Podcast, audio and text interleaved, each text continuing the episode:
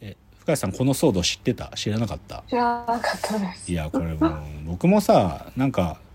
どっちかっていうと後付けで知ってあプラネテスの再放送やってるじゃんと思って、なんかそのいろいろ見てたんだよね。でこでも今、うん。10年以上前のさアニメだからこれどういう感想で見見んのかなと思って検索してたらなんかこの騒動の話が出てきてこんなことなってんのかよと思ってもうひでえなと思ったりさっていうのがありまして。あじゃあちょっともう一つですね。あちょっと先週からやってる今週の自転車ライフの話していい？あのですね、先週末、この前の金土日だったじゃない？で、日曜日は雪降っとった、雪っていうか雨降っとったから、金曜日と土曜日ね、ちょっとね、もう、あ、ちょっとダメだ、仕事で疲れてるからちょっとダメ、もう息抜きで行かないと無理と思って、あのですね、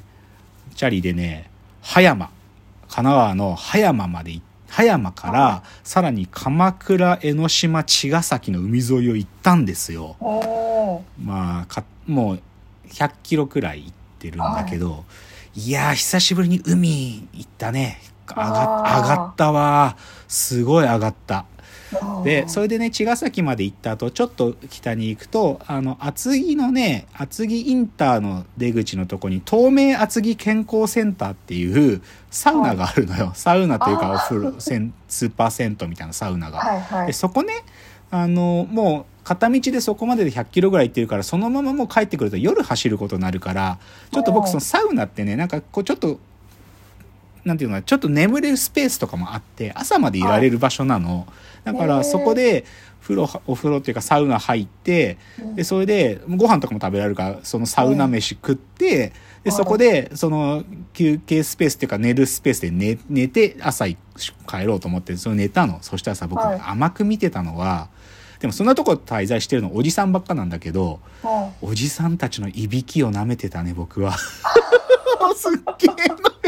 なんか、いや、別にさ、すごい、なんていうか、個別に一応仕切られてる空間だからね、んだけどさ、でもまあ、うん一応空間としては繋がってるんだけどさ、もう夜になるとおじさんたちのいびきが、もうスズムシのように共鳴しちゃってる。ああ まあ、人僕も人のこと言えないおじさんだけど最近僕もいびきなんて書かなくなったんだけどさ、おじさんたちのいびきがグワーングワーンってもうむちゃくちゃなの。もうね舐めてたおじさんのいびきを。っていうのがありましてまあでもまあ朝がちょっとあんまよく眠れなかったけどまあ朝帰ってきたんだけど、でもねこれでねちょっとそのい100キロぐらいいけるんだなって分かってそれでちょっとみはいいろいろ見てたらねなんとですねあのさ東京のサイクリストたちがよく行くですね東京湾一周っていうのがあって湾うん。湾一って呼ぶらしいんだけど、はいはい。あの神奈川のあの横須賀の先の久里浜ってみ港から千葉の,、あの金谷って読むのかな？金谷って読むのかな？そこまでフェリーが出ててそこにはい。自転車乗せると、そのとか神奈川から千葉までの海の部分はフェリーで渡れるんで他の部分はずっとその海沿いをぐるっと回れて計200キロのコースなんコースというかそういう東京湾一周ができるんだってだから僕これね3月中までに行きたい。行はい。きたい。ちょっとこれぜひやってみたい。っていうのがちょっと今ねその神奈川でちょっとか茅ヶ崎まで行ってみ行けたんで次はちょっと東京湾一周をやってみようかなっていうのがちょっと自転車の次の目標ですね。じゃあ冒頭最後今日の格言言います。今日の格言テレビの人の無礼さを久しぶりに思い出しました。本当ね、もうこれね、もう最近もテレビのやつとか、うただ単に取材みたいなやつ受けてなかったんだけど、ちょっと人に、まあちょっとね、知り合いの方に、あの、つないで、まあ向こうご紹介があって、来た話だから、まあしょうがないかと思って受けたんだけど、いやーやっぱちょっと僕ね、久しぶりにそのテレビの人たち、テレビの人たちってね、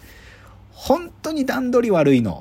なんか、いや、これもうね、なんていうか、まあ、まあ、まあ、全員がってわけじゃないんだけどさ、すごい大きい、たくさんの人で作ってるからさ、うんなんか調整調整で、なんかこっちのスケジュールとかね、なんかぶっちゃけすごい軽んじられるのね。であで週末ねすいませんおね日曜日なんですけどどうしても打ち合わせさせていただいていいですか？とか言われてうん嫌だなと思ったのにだから日曜日の午前中の時間さ開けてやってたのにさ朝メール来てさ「すいません調整がつかなくて今今日のミミーティングちょっとなしにしていただけますか?」とかメール来てさもうさ、もうじゃだっったらさ日曜日やんなよと思ってそれ平日だったらまだしもさ、うんあもう頭きてねもうやっぱテレビのやつら本当はまあなんかまあ知ってたよ俺。もともとそういうテレビのやつらこういうやつだってことをちょっと忘れかけててもう思い出したっていうお話ちょっと文句の話でした。ではコーナー参りましょう、えーロフトプラスワンへの道。えーこのコーナーはサブカルリテラシー、サブカル知識の低い株式会社私は社員に、竹之内がサブカル魂を注入し、いつの日かロフトプラスワンでのイベントに呼ばれる存在にまで自分たちを高めていこうという意識向上コーナーです。では早速今日のテーマ発表します。今日のテーマ。もし小中学生に戻れてプロス、プロスポーツ選手を目指すとしたら2022。いやもうね、ちょっとね、ちょっとこういうこと考えたい。スポーツトピックです、今日は。はい。で、で、僕はね、でもやっぱりね、どこかスポーツ、プロスポーツ選手になりたかったなっていう気持ちはずっと今も持っていてですね。ね。自分が今の時代ね今の時代に小学生とか中学生だったら俺はどういうアプローチをしてプロスポーツ選手になっただろうかってことはよくよく考えるんですよ。えうー、ん、なのでちょっとその2022年版をちょっと今日やってみたいなっていうのが今日の本題です。はい。でちょっと前提条件ねちょっと今日のこで要は今日は僕のなんていうかす空想ですからねその知的空想遊びですからそどっちかというと前提をなんかブレちゃうと空想も成立しないのでちょっと前提条件としてまず僕の身体能力がなんか今小学生に戻ってもなんか劇的になんかすごいこう上がったりするみたいなことは考えない。あくまでも僕が小学生の時自分の身体能力はこれぐらいでとかそこから高校生大学生になっても身体能力がどうどういう変化を辿ってったかってそこで劇的な向上は基本はないと。だから自分の基本スペック自体は変わらないまま。はい。で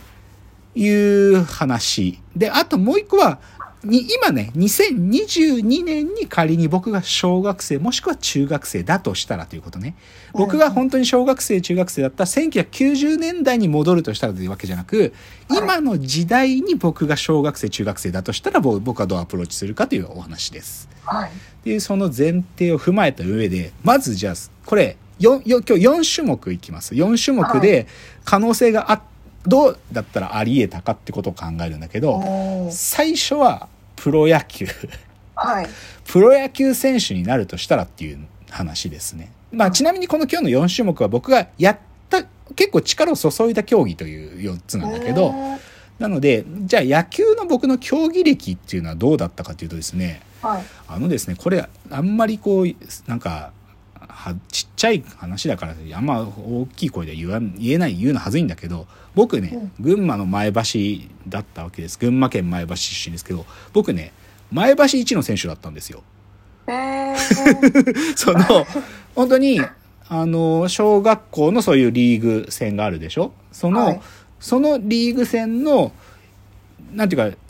前橋のリーグ戦の一番強いチーム優勝チームのでキャプテンでで僕はそのリーグ戦の最後にその最高主君選手賞っていうのをもらってるんですよ。えー、要は前橋のその年の MVP なんですよ。っ。ていう意味で僕前橋一の選手だったの子供小学生の時。うん。なんだけど、これが逆説的に、だから、超強かったのね。小学生の時、うちのチーム、リトルアズマというんだけど。で、はい強いって、小学生で強いってことって何を意味するかっていうと、基本トーナメント全部勝ち上がるんですよ。全大会。で、もうほとんどの試合優勝する、大会優勝するんだけど、はい小学生って土日が、まあ、活動日じゃん。で、土日はほ、ほとんど毎週試合なんですよ。うんプラ、ス夏休みなんてほほとんど毎日試合なんですよ勝つから。あで小学生なのに年間100試合ぐらいやってたの僕ら。でぶっちゃけこんなに子供の時こ野球の試合やったらもうね嫌いになるの。ー。そのもう野球という競技に飽きてるしうん、勝つということにももうなんか飽きてるし野球って競技を楽しめなくなってるのも小学生で。うんだからぶっちゃけ僕は小学校の時前橋で一番すごい選手っていうかで、ほチームメイトも、だから前橋一のチームメイトだったわけ。で、はい大人たちが見た夢はね、この子たちが同じチームで中学行って、ひょっとすると高校まで一緒に行ったら絶対甲子園行けるなってみんながそう思ってたの。大人たちが。けど、うん大人たちがそう思ってる反面プレーをしてる僕ら子供たちはもうとっくの昔に野球が嫌いになっていて中学に入ったら野球部に入るやつなんて本当に3人ぐらいしかいなかったの。みんな野球じゃない競技に行ったの。なんかみんなで野球やろうななんていう気持ちさらさらなくってもう野球飽きたな。もう俺たち嫌だよ。なんでこんなやったんだろうなっていうぐらいの気持ちでみんなが野球に嫌いになってたっていうのがまず僕は小学生の時だったのね。で、で、そこから僕はもう中学に入ったらもうだから野球をなんかプやるっていう意味ではもう嫌いになってたんだけど、高校の時にね、なんかさ、僕別に部活に積極的に入ってなかったんだけど、はい。あのー公式野球部は一生懸命やってる部だからそういう部じゃないんだけどさ、いろんな部活が、こう、人数が足りなくて助っ人で出てくれみたいなことってままあったのよ。それは陸上部だったり、他の部活だったり。で、で、軟式野球部っていうのがあって、あの、硬いボールじゃない方のボールで、その部で出てくんねえかっていう、よく言われたのよ。で、出て、出た、なんか出れる時は。で、それで出たら、なんか関東大会とかで出れた？そ うそうそう。意外にね、なんていうのかな。まあ、軟式野球やってる人なんていうのはどっちかというとね、そんな本気でない。まあでも結構強いんだよ。公式野球崩れみたいなやつらもいるから強いんだけど、でも別に僕が一人でそう関東大会行ったっていうよりか、なんか勝ち進めちゃって関東大会出てんだよね、実は。そう。っていうぐらいの私のまず野球歴です。野球歴です。ただ、もう一つでも僕の野球歴の中で忘れられないというか、これがちょっとね、なんていうのかな、前提なのは、僕はね、怪我をよくしたんですよ、実は野球やってた時に。なので、ちょっとその話を少しして、じゃあ、プロ野球選手になるとしたらって話いきますね。はい